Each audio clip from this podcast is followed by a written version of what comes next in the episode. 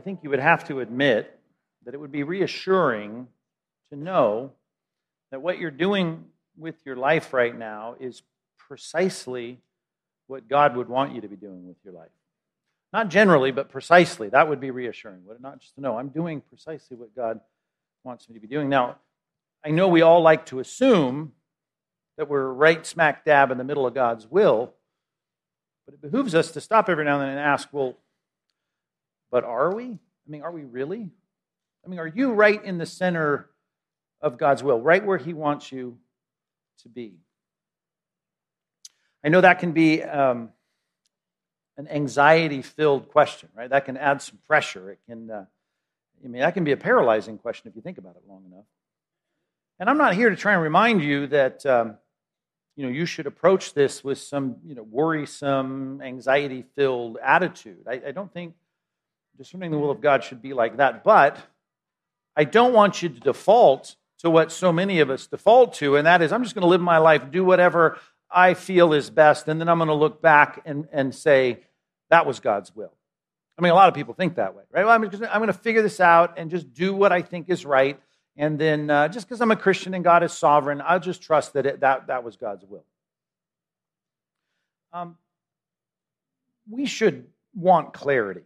I mean, we should want. I should, I should want to know that the job that I'm in is the job that God wants me to be in, that I'm um, taking the opportunities that God would have me take advantage of, that I'm you know, joining the right company, or I'm being a part of the right teams, or I'm being involved in the right path, that I'm going to the right school, that I'm, you know, dating the right person, that I'm going to marry the right person. Those are good decisions for us to say, I want to be making sure this is right. And we want clarity in these things. And, and I understand that. And, and we should want some clarity in those things. And so we go to our Bibles and we open our Bibles and we say, okay, what kind of reassurance can I get about my pathway when I open the Bible? And it gets really hard because all these narrative texts start telling us that, uh, you know, when Moses was out there in uh, the wilderness working for his father in law, and uh, God wanted to make it clear to him where he ought to be working. Um, you know, here comes this burning bush that's not consumed, and a voice comes out, and he gets clarity about where exactly he should be. Or the children of Israel, the leaders of Israel. When should we take these people and move from this particular camp to that particular camp? We open our Bibles and all of a sudden now we see God's providing them with this big giant pillar of cloud. And when it moves, they move. And if it's nighttime, if they're supposed to move at night, the, the pillar of fire, it moves and they, they move. Or if I'm a king in Israel and I'm thinking, is this the right time to go against this enemy? Is now the time to launch this attack? Well, I've got this, I've got this high priest here that works at the center of Jerusalem and he wears this breastplate, and on it there are these things called the Urim and the Thummim, whatever those are. Not a lot of information on but I know this. It helps me know what God's will is, whether it's time to attack or whether I should wait. I mean, if I'm Joshua and I've got a bad actor here in the army and he's done some subversive things, and we need to figure out who that is, right? I, I try to identify with him, but it's hard to because all of a sudden now God tells him to cast these lots and figure out which tribe and which clan and which family. And there he is, Achan. That's it.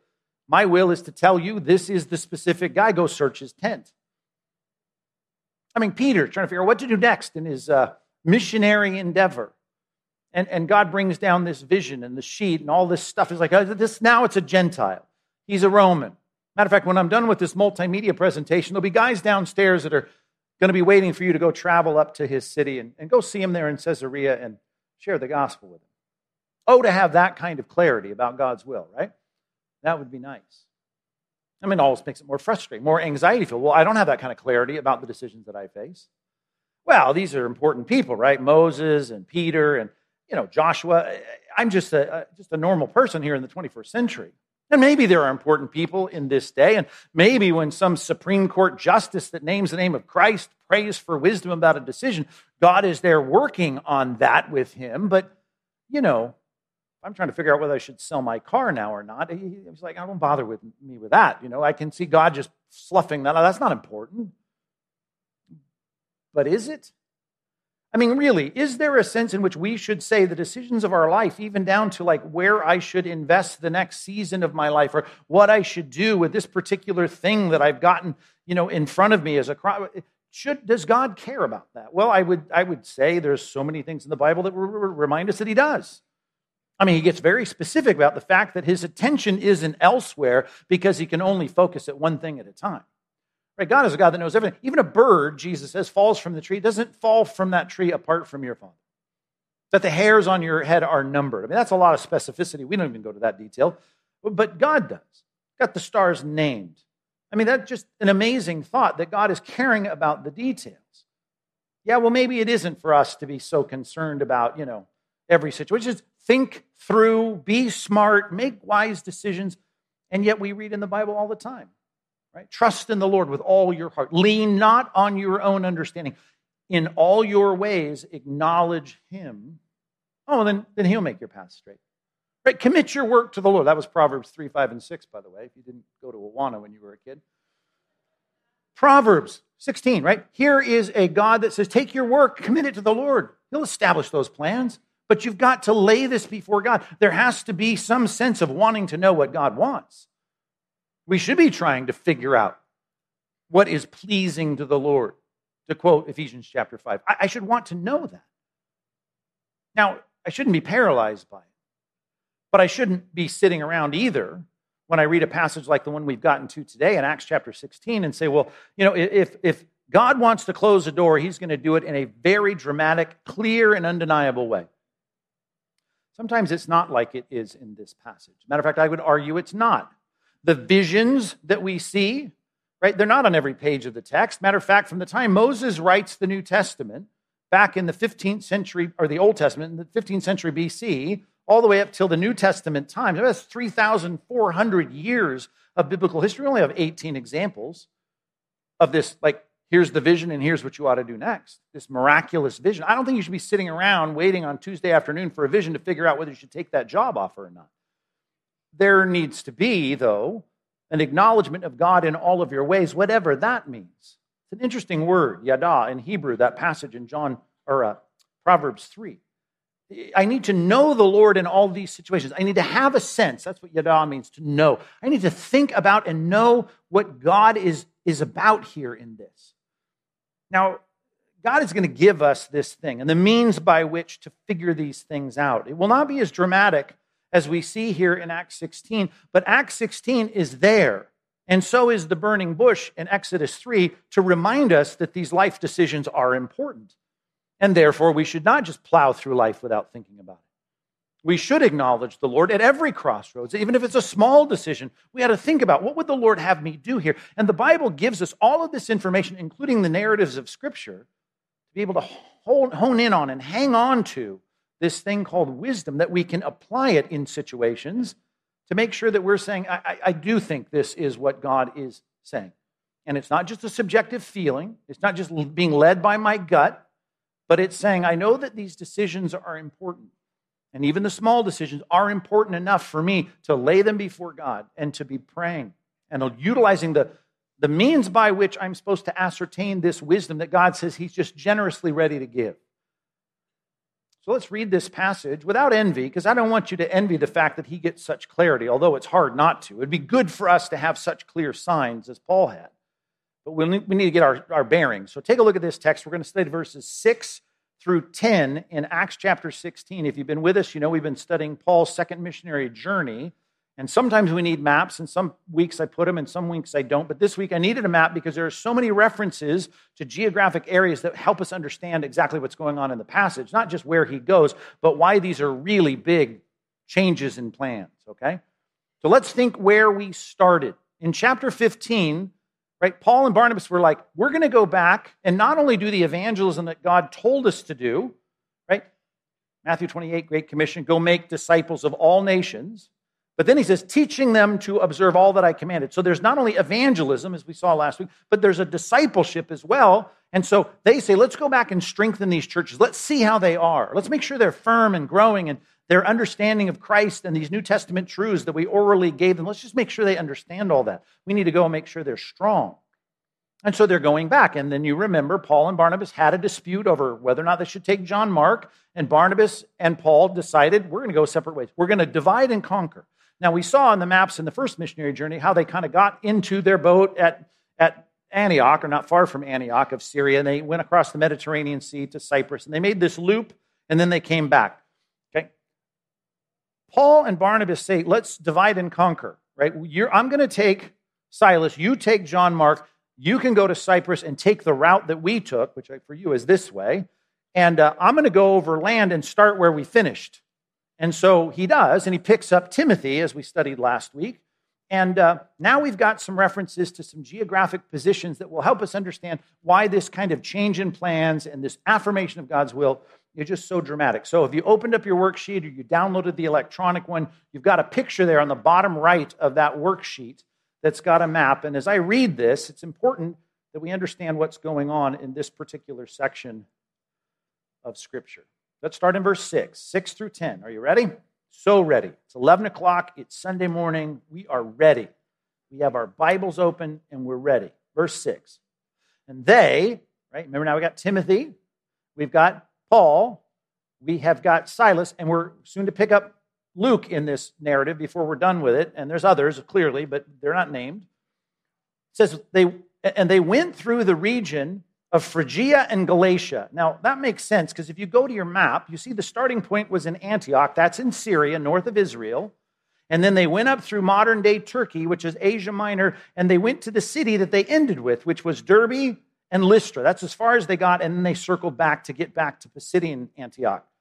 And so we see the cities. Do you see the red line to Derbe, Lystra, Iconium, and then they're going to go to Pisidian Antioch? Well, we got those first two cities last week in the beginning of chapter 16 right? And then we assume they're going to go, and we do more than assume, to Antioch and Antioch, I'm sorry, to Iconium and Antioch of Pisidia because they said they're going to visit all the cities they went to. And they did evangelism there, they won people to Christ there, so they're going to visit those places. But you see that tilted word, it's, it's grayed out there.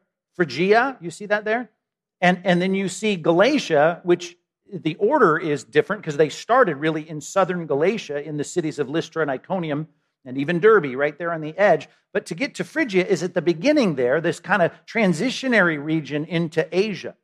So if you're in Pisidian Antioch, Antioch of Pisidia, or Antioch as our map says in Pisidia, you think, okay, we've really done all that we were going to do in this circle because we're assuming Barnabas and John Mark come across Cyprus and they're going to come back to the mainland. That's the way they went, Pergam and up. And you think, okay, we've kind of done what we were going to do. We went to these big cities. We went to Derbe, Lystra, Iconium, and, and Antioch. And we know if the discipleship of strengthening these churches was the objective, there's the other objective that we're supposed to do, and that is to make disciples. So there's more evangelism to do. And we know in Acts 1 8, everyone in the early church is talking about making disciples and being his witnesses in Jerusalem, Judea, southern Israel, Samaria, right? Middle and, and northern Israel, and the ends of the earth. So he's there in Pisidian Antioch. They've done whatever they're going to do there.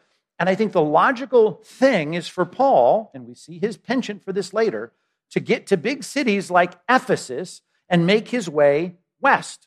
And so you see there, although it doesn't mark the Roman road, there was a major Roman road from Antioch in Pisidia that would go right across Asia to Ephesus. Now, Paul would end up there later. But I think, as most scholars would think, that Paul and the team, they think that's the logical place to go. Let's continue to expand the borders of the church. Let's go west. So let's go to Ephesus. Right? And that's where the second half of verse 6 comes in. Well, you're there, you're kind of hanging out in Phrygia and Galatia. Why? Phrygia and Galatia. Why? Because we've having been forbidden by the Holy Spirit to speak the word in Asia, which includes that whole yellow area there including Ephesus, which I think, and most people think, that's probably where he would logically want to go. And now I got this little sentence here, this phrase, having been forbidden by the Holy Spirit to speak the word in Asia. Don't you want like a paragraph or two on explaining what that's all about? I'd like to know what, you, what does that mean? What happened? Is this signs? Is this angels? Is this circumstance where they're, you know, border patrol there at Asia? What, what happened? He doesn't tell us but he's pointing to the fact that this is the Holy Spirit. Luke is, is describing this, and, and, and Paul was the one relaying it. This is God saying, No, you're not going to go. That's a big word, forbidden. Right? Forbidden by the good God. Now, what's the good God want us to do? Make disciples of the end of the earth. Yeah, but not here, not now. So that that seems odd. Keep reading, verse 7. When they had come up to Mysia, now find that on the map. On our map, you can see the letters in gray just above the word Asia. Did you find that? Smile at me if you found that. Okay? You got that part there. That's northern part of Asia. And you can see just up and above to the right, tilted there in bold letters, is Bithynia, right? We came up to Mysia, verse 7 says, they attempted to go into Bithynia, but the Spirit of Jesus did not allow them. Again, give me another paragraph or two on what that was about. How did that look like? Right? So you got this, he's called the Holy Spirit, right? Third person of the Godhead in verse 6. And then the Spirit of Jesus, I think is also a reference to the third person of the Godhead, not allowing them to go. God did not want this. The Spirit of God who interacts and dwells with it does not want us to go. Now, it'd be cool to sit down and find out, well, what did that look like? Was that a feeling? Was that circumstance? Was that, I mean, what was that?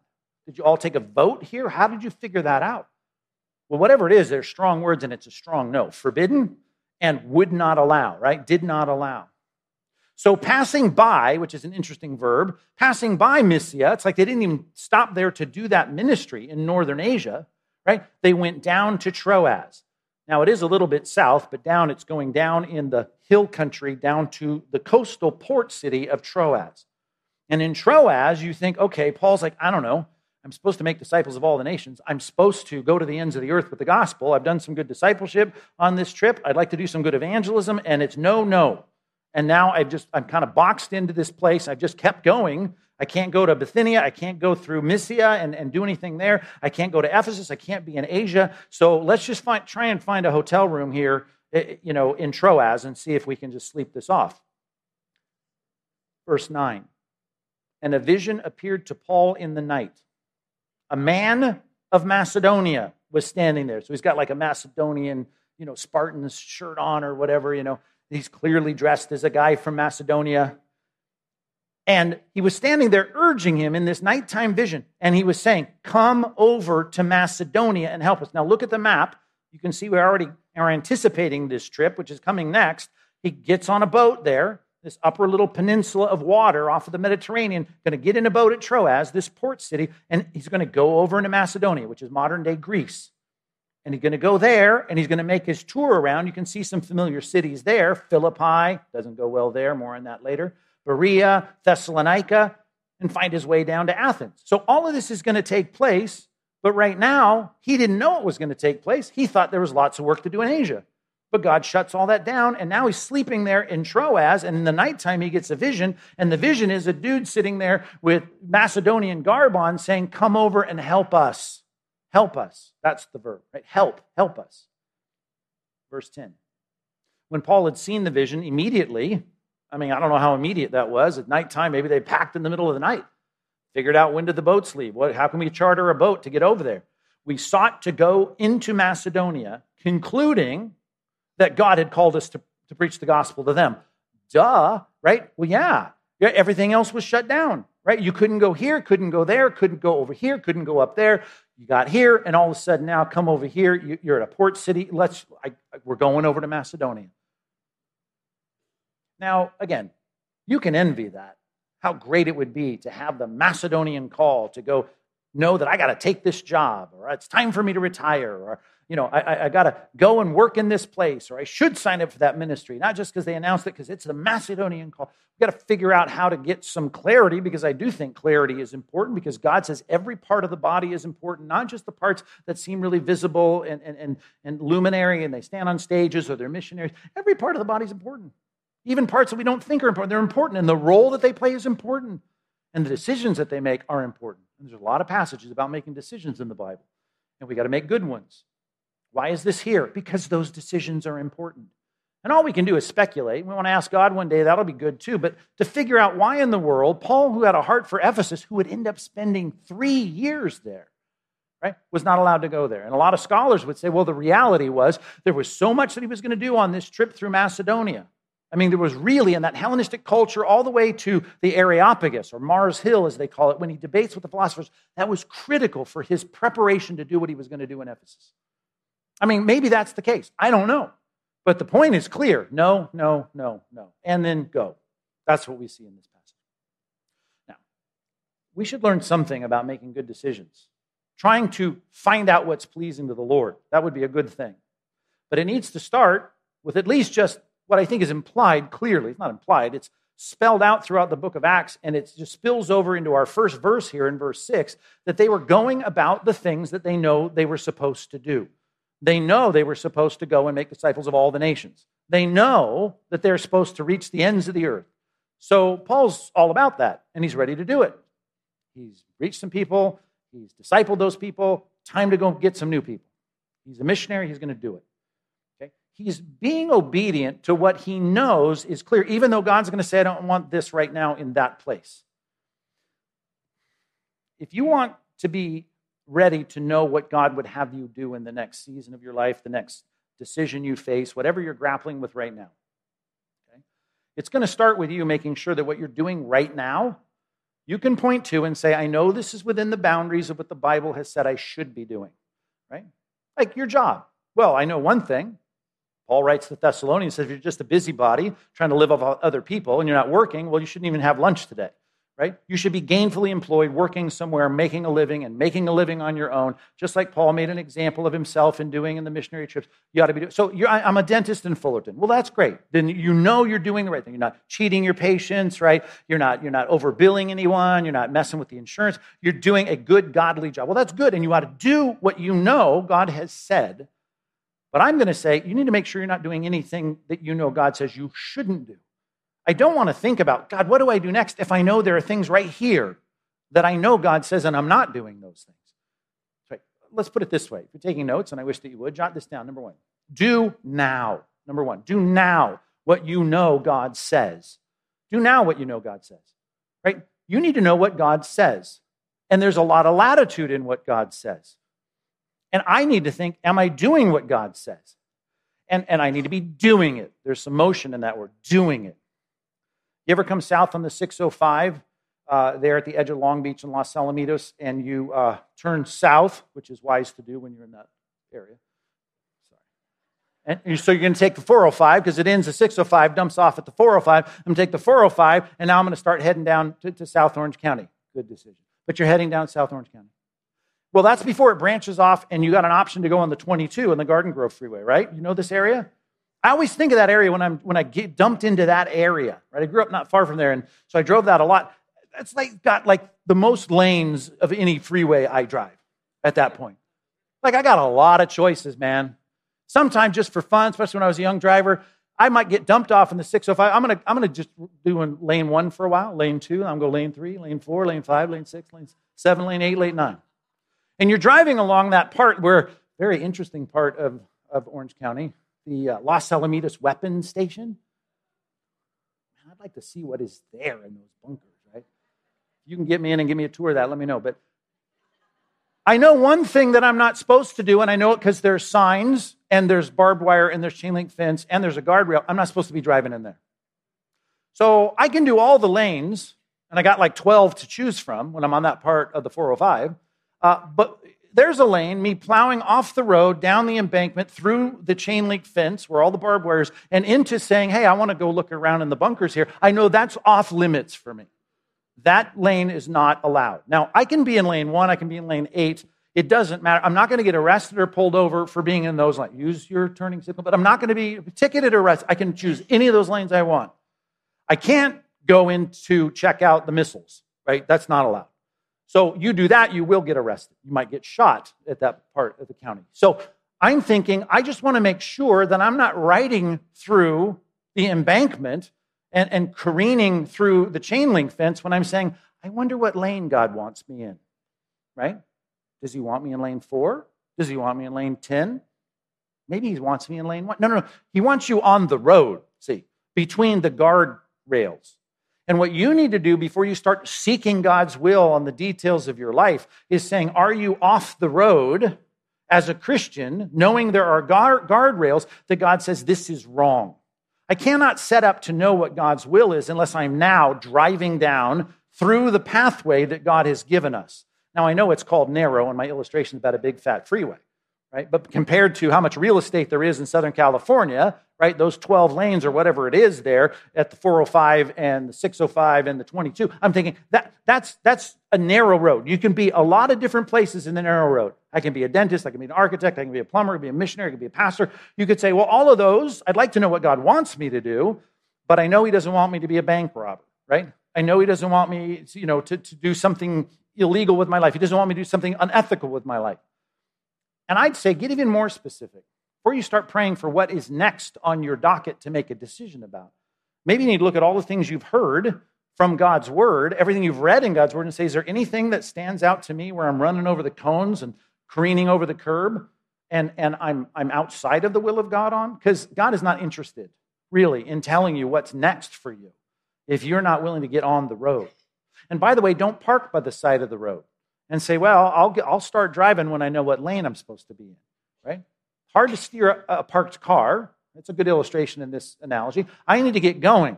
Get in the, the boundaries of the narrow road going toward the small gate called the kingdom of God. Get on that road and do not get up. So if there's something going on, something simple, right? You want to make the sermon uncomfortable, Pastor Mike? Here it is. I want to know God's will about this, that, or the other. Oh, I know I'm supposed to, uh, I don't know, be doing more in my church than just sitting here on the weekend and hearing sermons. I should be serving. And I have no ministry post. Well, don't be talking. Do not be talking about knowing God's will for your work, right? If you're not involved in serving in the body of Christ. Or how about giving? Oh, you want to make it really uncomfortable? Here, here comes. Don't talk about knowing God's will if you're not doing what is clear in God's will, and that is that everyone should be giving to their local church.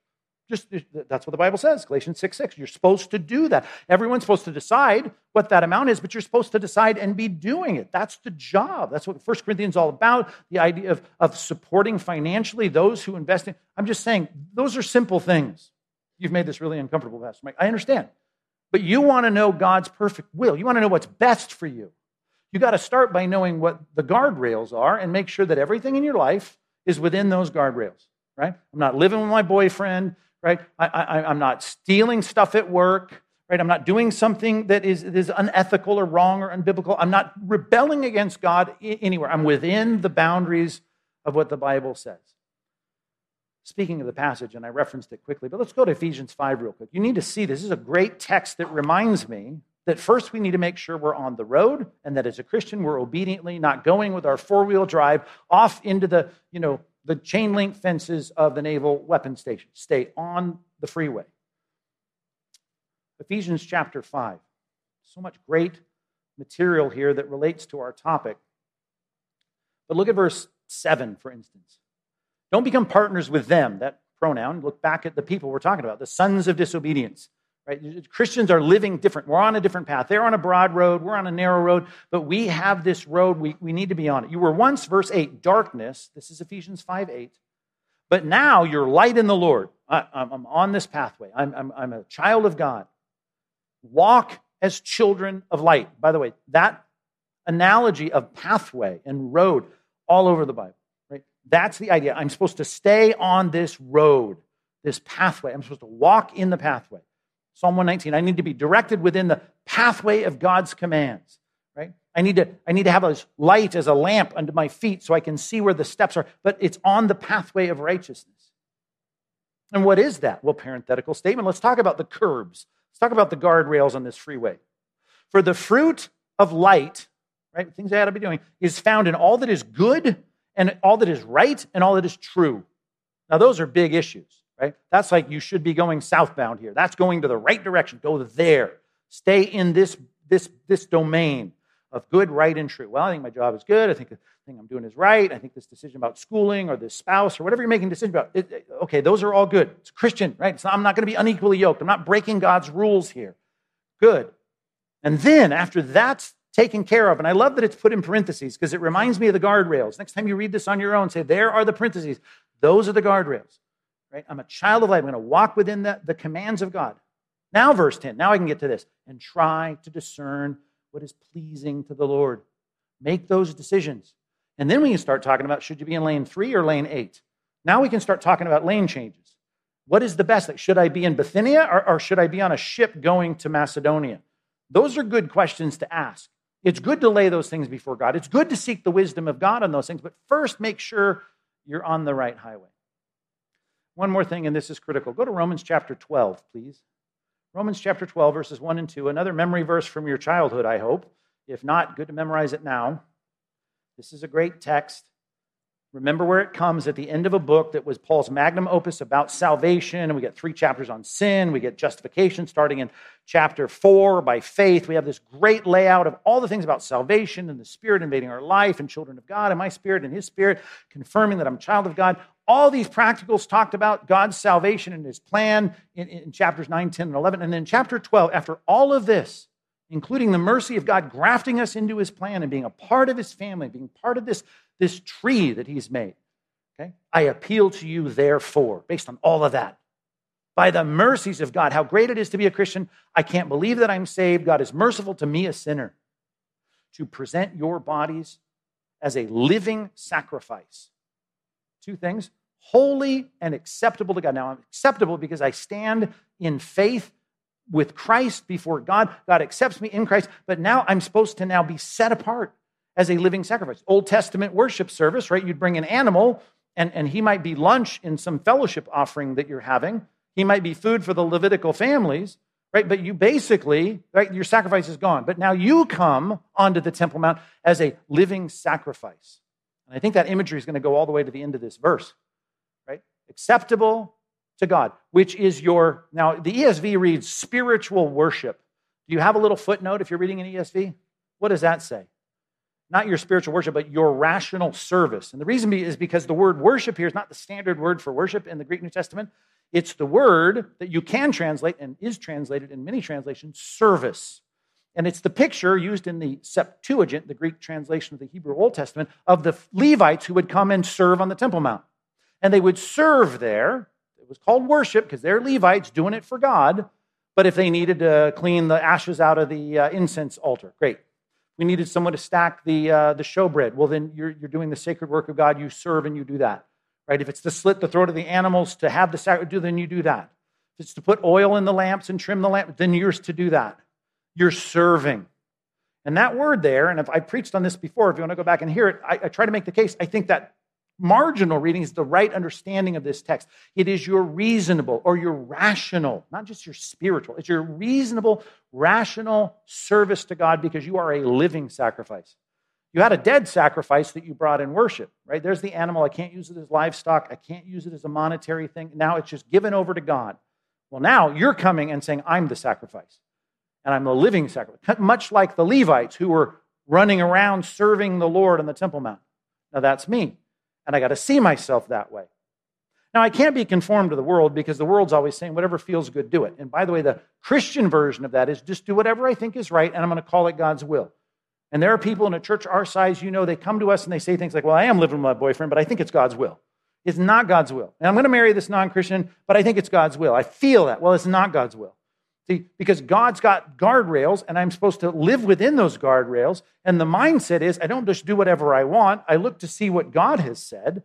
I look at those principles there in the word. Next phrase be transformed by the renewal of your mind.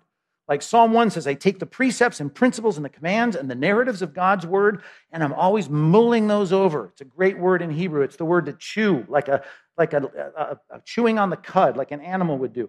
It, you're chewing mentally on the truth of God's word all the time. So I'm doing what he says. I'm staying within the guardrails of his truth.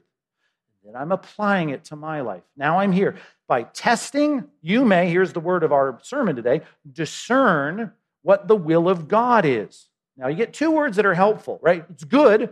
That's what we saw in Ephesians 5. And it is acceptable to God, right? And then he uses this word, which is where most of us stop reading. I don't want to hear that word perfect. But, but even that word, the word teleos, the idea of it is just appropriate. That decision that you make is the right decision. It's the teleos decision, it's the appropriate decision. It's the word that Jesus uses when he talks about us loving an enemy instead of taking vengeance on an enemy. We're like God in that case, bringing his sun out on the evil and the good, bringing his rains on the just and the unjust, right? the righteous and the unrighteous. God is being that way, magnanimous, patient, being good to people that don't deserve it, he says, when you do that, you're being teleos, right? Be perfect like your father's perfect. Do the right thing. And so I'm going to live within the boundaries of God's word, but I see myself as a living sacrifice. And our little adage around here is that means that I am willing to do anything God would ask us to do within the lanes of God's truth, anywhere God would ask us to do it, and at any time God would want us to do it. And so I am like a living sacrifice. I'm like there signing in as a Levite saying, I'm here to serve. What do you want me to do? You want me to sweep? You want me to clean? You want to put something up? You want me to deal with this thing that's the bloody mess over here? That's I don't want to do it, but I'm going to do it because I'm a living sacrifice. I'm, that's my reasonable, rational service because of God's great mercy toward me. He owns me. I'll do whatever He wants. Put it this way I know, if you say, I know I'm living within the boundaries and the guardrails of God's commands. I just want to know what lane I'm supposed to be in. Should I be the dentist in, in Fullerton or the architect in Irvine or should I be the pastor in Aliso Viejo? What am I supposed to do? Okay. Well, in decisions like that, big career decision, I'm just thinking before you say, God, what lane do you want me in? You ought to be saying, I will be in any lane you want me in. That's where we have to start. Right? We're saying, I'm going to live within the guardrails of God's commands, and I'm willing to do anything you want me to do. We start with that. You're setting yourself up to, to find out what God would want. That's doing now what God says. It's not only obedience to the clear, revealed will of God, that's the guardrails, but it's you saying, I'm willing to do whatever role you want me to, to do. I, if you want me in Macedonia, I'll go to Macedonia. You want me in Bithynia, I'll go to Bithynia. You want me in Asia, Ephesus, whatever you want. I will go where you, I'm a servant. I'm a living sacrifice. Check, check, check, check, check. I'm there, Pastor Mike, but I still don't know. Great. Back to our passage. Let's try and see if we can learn any principles from Scripture based on the fact that God seems to think it's pretty important where Paul is, when Paul is. He wants him in this lane at this time, going this speed. Well, I want to I want to learn kind of what that is. Well, let's start with the things that were forbidden, middle of verse 6. Why were they just kind of going through these areas and making their way to Troas? Because the Spirit had forbidden them to go speak the word in Asia. When they'd come up to Mysia, they attempted to go into Bithynia, but no, Spirit of Jesus did not allow them. So passing by Mysia, right? They didn't set up shop and do evangelism there. They went down to Troas. No, no, no, no, no. We need to, now within the lanes, we know the no's, right? I'll have to repeat it, but let me just say, I've got to now understand or discern when God in my life is saying, no, you're not going to be a, a dentist in Fullerton. Okay? Number two on your outline, discern when God is saying no. Jot that down. And once you jot it down, you're not done because that point doesn't say anything. The point is just basically saying, I got to do something. How do I do it? That's why there has to be more written under this point than just you writing it down. Because when I find your worksheet here after church and you just leave it on the thing and all you have is the main points written, sometimes that works. And I say, okay, at least I got the basics. You're not going to get the basics if you don't write something underneath this, right? And then take your stinking worksheet with you, okay? And make me think that maybe all this work and me preaching to you uh, was worth something and you want to keep it. Just playing around with you, kind of. Kind of. Okay, number two. Discern, right? When God is saying, no, well, how do I do that, Pastor Mike? I'm so glad you asked. Okay? I don't mean to be Dr. Seuss, right? But but let me tell you that what what the, what no is not, okay? No from God is not. I got to figure some things out here. Number one, right? And I just let's start with this. No is not when whatever lane I'm in is difficult. Okay, let's just start with that. Some of you have been trained in your thinking about God that God's will, if you're in it, it's going to be smooth. There'll be no potholes in lane three, man, if I'm supposed to be in lane three. Okay? Now, that's not a biblical thought in any way at all. Matter of fact, when it speaks of the narrow road that I'm supposed to be on, right, it's hard. That's the word that's used in Matthew 7 14. The gate is narrow and the way is hard that leads to life. Now, that's just the big will of God. That's the will of God of the guardrails. But the will of God to send you to Macedonia doesn't mean it's going to be easier than it was in Bithynia. I'm just sparing you the trouble you would have had in Bithynia. That's not the case at all. And Paul recalls, by the way, speaking to a city in Macedonia, Corinth, he says, I've had all kinds of trouble. Didn't mean I was outside the will of God. So some of you are saying, well, I was going to be a dentist in Fullerton. I'm overusing this example, but you know, it was really hard. So, you know, dental school is not for me, it's too hard. Listen, God's will and the lane you're supposed to be in and the decision you're supposed to make does not mean it'll be easier than the other lanes. Doesn't mean there's less potholes. That's you presuming upon God that God's will is always easier than not his will. And that's not the truth. You need to be ready for the difficulties of the right road. So, no is not, hey, this is difficult, then it's a no. Let me give you this one. No from God is not, right? I've got people in my life that oppose it. I've got people in my life that oppose it. Right? People opposing it does not mean it's, it's a no from God. And I mean that not only on the outside, which let me give you a verse for that 1 Corinthians 16 9. You remember this a wide door for effective work has opened for me, comma, and there are many adversaries. So there are many people that don't like me on this road. And you can say, yeah, yeah, that's basically like the first point. No, no, no, no. It's different. And here's why it's different because it's not just people on the outside, like non Christians, that if I'm supposed to be a pastor, well, then everyone will love me as a pastor. Right? It's not just that the world isn't going to like that. I mean, and I know what that's like to be able to announce, for instance, you know, to my fiance's family that I'm going to be in ministry. I, I know what it's like to have the negativity of people that don't get it. But I'm saying sometimes it's from people on the inside. Right? Think about Paul. Paul was, was going in God's will to Jerusalem, speaking of Ephesus, when he ended up getting there. As he's saying goodbye, they're going, Don't go, don't go, don't go. Why? Because it's going to be bad. You are going to be arrested and you're going to be bound Remember that? There was even this prophecy. You're going to be bound. You're going to be bound as a prisoner. You're, you're going to be persecuted. It, don't go. Who was saying that to him? His enemies? No. His friends. Non Christians? No, Christians. If you're looking for unanimity among all of your Christian counselors to say yes to the thing that you think, well, it's a no if I don't have unanimity from all my wise counselors, I'm saying that's not the case. I don't see that in Scripture. Now, should you seek wise counsel? Yes. It'd be good for you to listen to wise counsel more than one person. You don't just ask for advice on whether or not this is God's will for you until you find the person that's saying what you want to hear. But you should take the people that you consider wise and godly people and hear from them what they think you should do.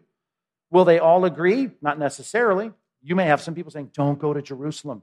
It will be it'll be hard. You shouldn't go." They're basing their decision on something that's not right. And sometimes they'll even start by saying you should go. And then think about Nathan. David said, I'm going to build the temple. Remember that? And, and Nathan goes, Yeah, do whatever you want. That's totally within the guardrails of, of God's will. And he had to come back the next day because God knocked him upside the head, said, Nathan, go back there and tell him. No, not for him to build the temple. And he had reasons, and he explained those reasons, and it's going to be your son Solomon that builds the temple.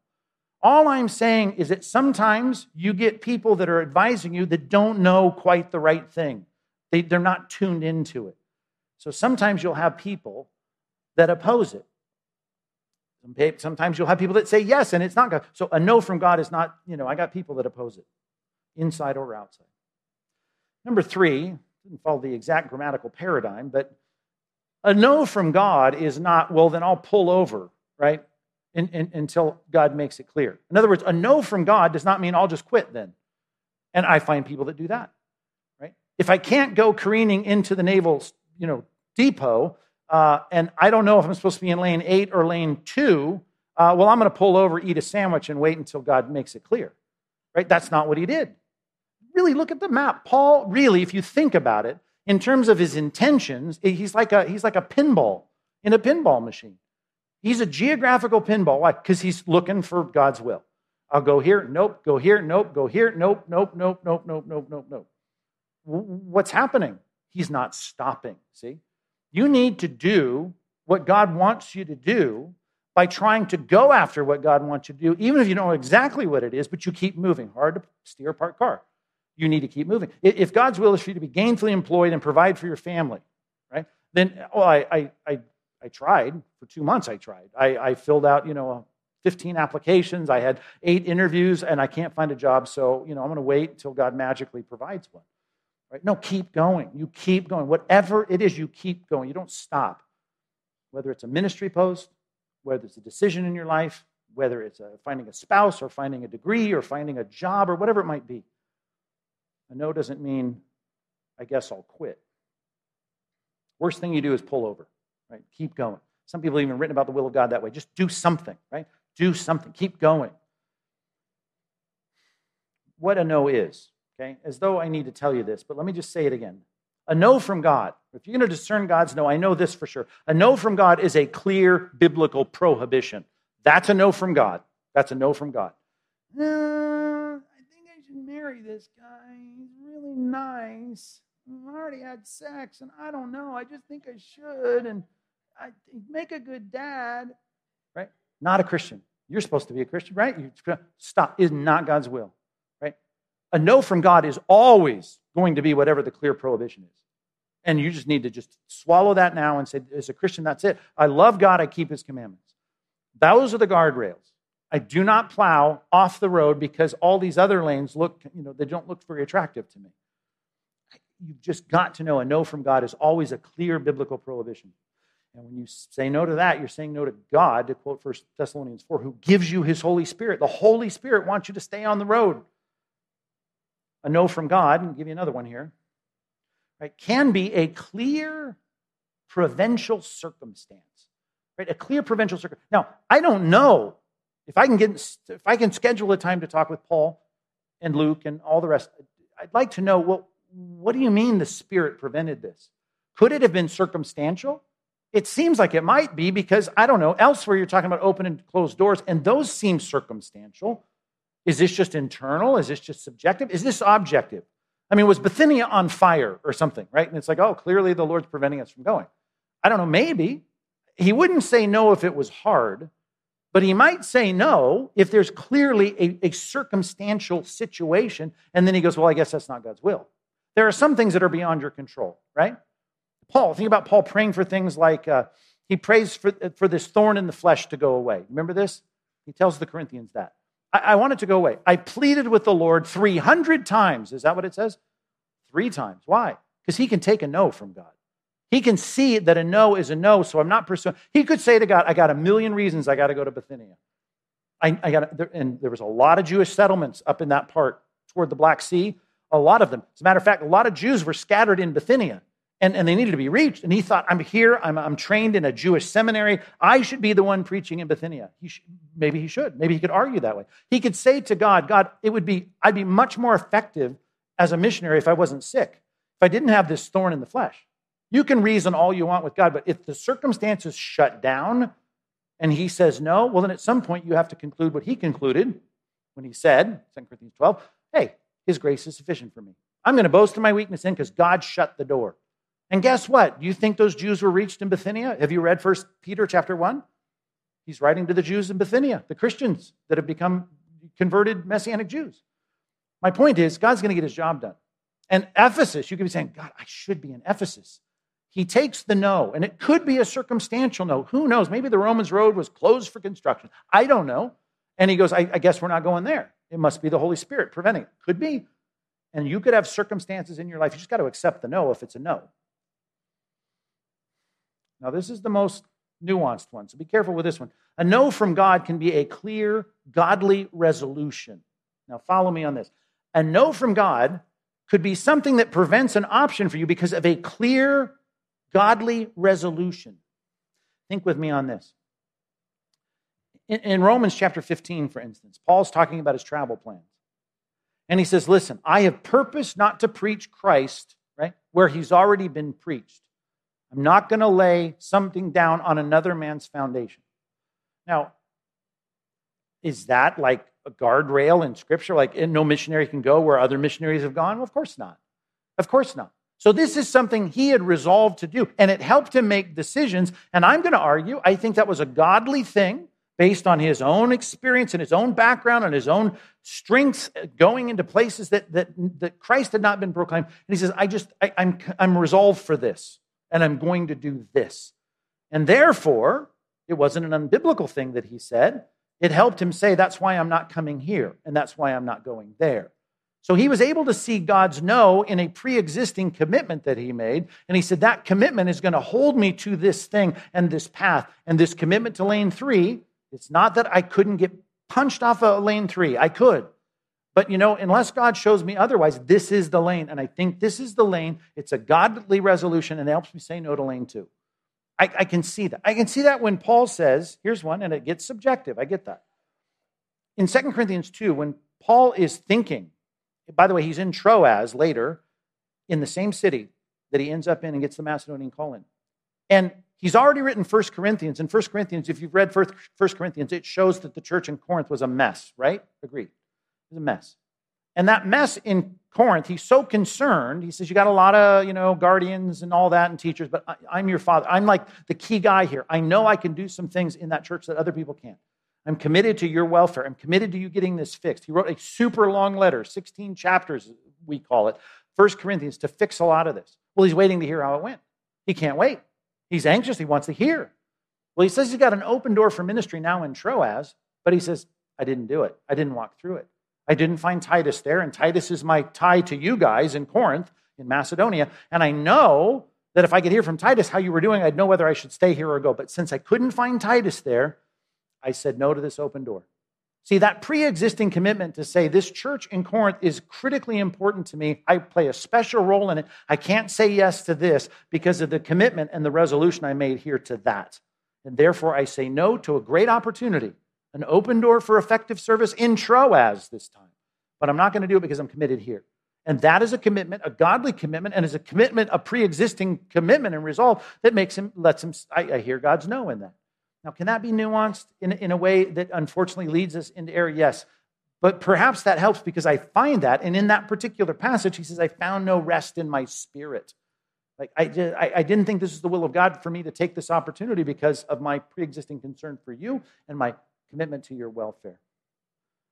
It's like Psalm 34 7, right? If, if we delight ourselves in the Lord, He'll give us the desires of our heart. 37 4, not 34 7. Psalm 37 4. I, I think it's not only the desires that we pre-existing have pre-existing as a desire, but he gives us those desires. And sometimes those desires come and get solidified in some commitments, and those commitments keep me from saying yes to something God would have me say no to because that desire is going to be fulfilled. His role in Corinth was going to be fulfilled. So he wasn't going to take the open door in the port city of, of Troas at that time.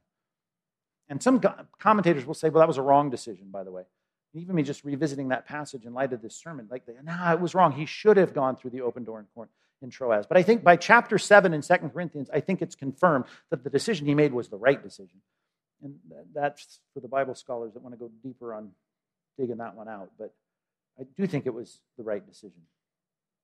Not that every commentator agrees on that. All right, back to our passage because I'm running out of time.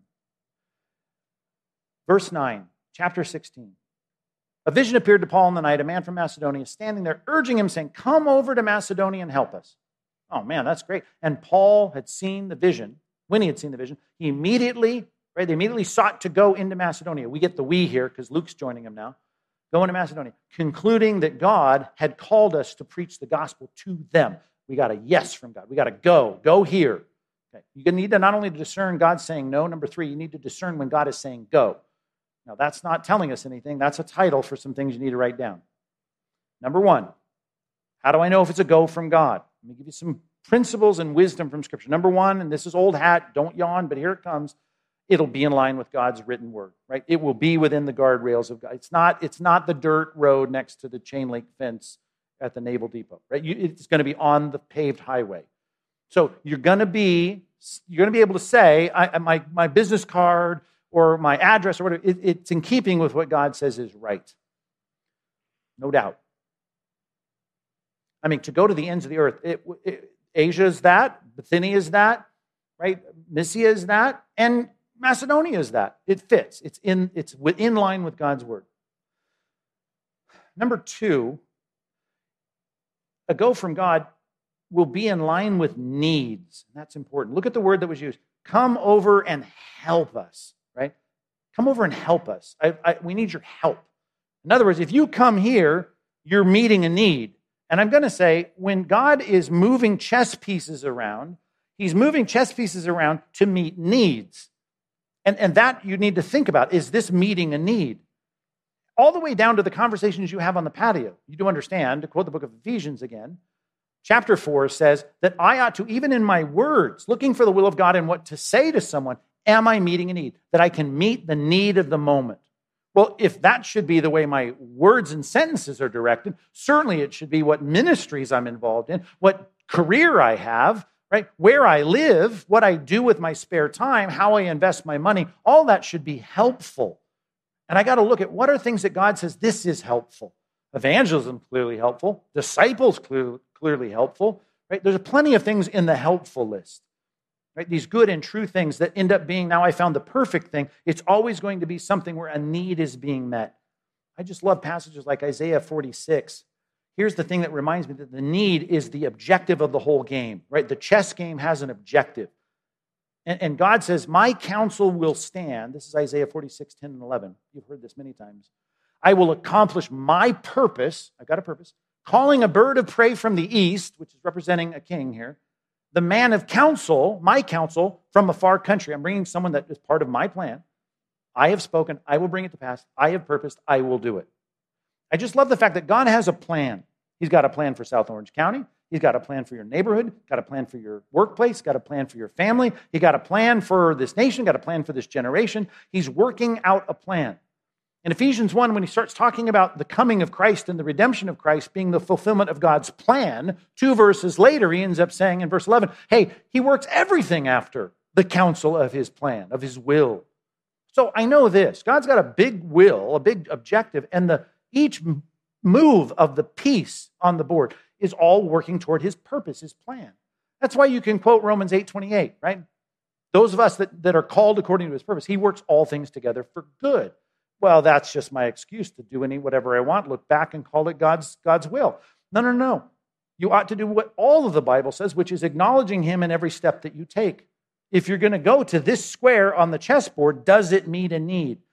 Not just going because I think it's cool or I think it's fun or I think it'll be good. Is it meeting needs? Everything in God's economy is, is designed that way. Speaking of the design of God, let me give you another one. God's go will always be in line with your gifting. It'll always be in line with what God has invested in you. Right? Your, what God has done in your life to make you useful, that's different than need, right? So you move the bishop over here, move the rook over here, right? Move the castle over here. That is the rook, isn't it? I don't know. It's been a long time since I played chess. Uh, the pawn, I know the pawn. Move the pawn over here. What does it do, right? Well, then I move it here for this purpose. And, and that's the point, is that there's, there's a meshing together. Paul was called to Macedonia at this time, in this order, before he got to Ephesus, because God says this is good not only for meeting the needs in Macedonia, but because you're perfectly suited for this, and you'll be better suited for Ephesus once I'm done with you over here in Greece. That's how God works. And all I'm saying is, I got to think about that Speaking of God's design in 1 Corinthians 12, the body of Christ is each placed in the body where God wants it to be, wants it, wills it to be, because they all are designed to do different things, right? Your pinky's designed to do something different than your nose, and your ear is designed to do something different than your kneecap. And those things are there because they meet particular needs, and that's why they're there. And you need to think about your life that way, that I need to know that God's God's God's placing me. What's what's God's will for my life? Well, it's going to utilize my gifting. And I always say this it, it ought to be, whenever I teach in 1 Corinthians 12, you got to be able to ask the question with an affirmative answer Is my help helpful? Is my help helpful? And, and, and you've got to be able to say yes. And more than just you and your mother, you need to have other people say, Your help is helpful, right? Right? Oh, yeah, he's great at whatever he does. That, no, you're not great at everything, and you're not helpful at everything. Sometimes you think you're helpful, you're not helpful. Right? And you need some people in your life that you actually ask, is, am I being helpful in this spot? I, would I be helpful if I were a part of that? And you've got to say that, that that's it. I mean, trust me, I've been called to places I never thought I would be and in roles and jobs I never thought I'd have, standing here talking to you on a Sunday morning. I never, but whatever. God said, I, am going to gift you to do it, and I'm going to, I, am going to have a need there that you're going to meet. And then until the need goes away, or your gifting goes away, or until you die, that's that's what you're going to do. Great, whatever, right? I, I, I want to be a living sacrifice to do God's will. I got to discern when God is saying go. It's always going to be in line with His word, always going to be in line with needs, always going to be in line with my gifting. I'm going to be able to step back, and most people are going to say, reasonable, objective people, your help was helpful. Uh, yeah. It, it's still, you know, like, it's not satisfying, Pastor Mike. It, it's, it's like still reading the tea leaves, and it's, it's not, um, you know, it's, it's not clear like the burning bush or like, you know, God's voice from an angel, right? I, I get that. Here's what I know about wisdom and decision making. you just read it in Proverbs if you're reading through the Bible with us. Proverbs 2, right? We cry out for wisdom. You're going to get it if you seek it, right? Like it's hidden treasure. Now, he, he's going to give it, but it's not going to be easy to get. And, and all I'm saying, if it were easy to get, you'd say, well, that would be better. I'm saying I would stop envying the people that got clear direction regarding God's will. This is a good passage with a good result. And he said, immediately we purpose to go to Macedonia. fantastic. I love Paul, Paul, great, good job. But a lot of times God gives clear directives regarding his will and it doesn't go. I talk about the burning bush. Burning bush in Hebrew, in his dialect, hey, you're a shepherd, Jethro, no longer your boss. I need you to go to Egypt. And we need you to talk to that Pharaoh down there and you need to tell him to let the people of Israel go. That's your new job. You're going to be a spokesperson for me. How clear could that be? I mean, you want to know what God's next job is for you? That would be great. Burning bush, voice in your language. No longer this, do this. Here's the problem with God's will it's not in the knowing, it's in the doing, right? It's really not about the knowing for most people. Because Moses knew it in chapter 3, and by chapter 4, what is he saying? Do you know the, the Bible? Send someone else. Gideon, how clear could the angel coming telling him, hey, the Midianites are attacking, you're going to be the captain, you're going to deliver them, go? How clear is that? It's miraculously clear. It's one of the 18 times we have this kind of clear vision where this bam, here, do this. And um, I just want to think in the clarity of that, right? What was his response? Doubt. Hey, I got a fleece here. Could you perform a magic trick just to make sure I heard you right? What? Right? And, and God, I, God is so gracious and so patient, way more patient than you and me, right? We would knock him upside the head. We would, we would pull a Zechariah. You're not going to talk until you believe what I'm saying. You would come up with something if you had all power. But instead, God goes, whatever. What do you want? The wet or dry? What do you want tonight? Right? He does it for him, but it isn't a lesson for me to try and figure out how to test God and his will it's not about it's not about the knowing. Most of us know. You could hear a sermon like this. You could look at the things in your life and you could probably say I, I, get a sense of what's wise for me to do. Or after a couple hours in prayer and bible study and processing this sermon you probably will have enough clarity. It won't be about the clarity that you need. It'll be about your willingness to do it. And that's what we all need to grapple with. We need to get back to that atapat as we call it. Anything any place in life. Am i willing to do anything god wants me to do? Any place he wants me any time he wants me to do it and if I am, see, then I, I just think that the knowing of God's will gets a lot clearer really fast. Don't, don't, don't envy the clarity. You got a good shepherd. He's good at leading. And he will lead you beside still waters sometimes, sometimes into green pastures, and sometimes through the valley, the dark and scary valley of the shadow of death. And that's the thing. He's going to lead you he will get you there. He'll get you not only there, he'll get you through it. Sometimes he'll set up a, a, meal for you at a restaurant where everyone around you hates you. He'll prepare a table before you in the presence of your. I'm just saying, it won't always be fun. It won't always be pleasant. But in the end, the goodness and mercy of God will overtake you. And we'll get through this life if you're willing to do his will and walk wherever the shepherd leads you.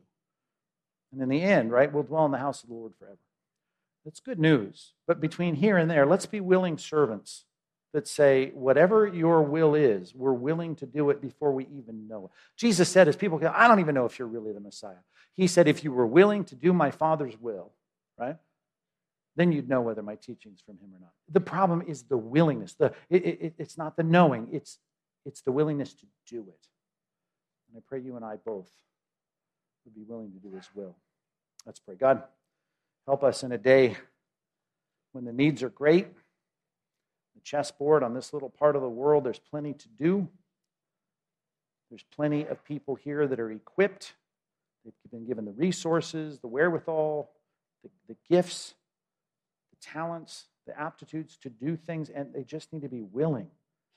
And I know you'll make it clear. And God, if anyone is, is, is careening through the chain link barbed wire fence, and they just need to get back on the road. God, get them back on the road today. Repenting of those things that they know are not right, starting to do the things they know they should do. And if some people have parked by the side of the road because they've had their feelings hurt, they don't get the lane they want, or someone cut them off and they're just going to sit by the side of the road, get them going again. Get them back into traffic and get them moving down the highway. When we get to the split, we'll know whether to go this way or that way once we get there, but right now we got to start moving. God, I just pray we'd all be willing no matter what. So, God, may you help us to know what your will is in every situation, not stressing about it, not freaking out, not worried, not laden with, with, with, with paralysis in our decision making, but acknowledging you in all of our ways and trusting you to make our paths straight. In Jesus' name, amen.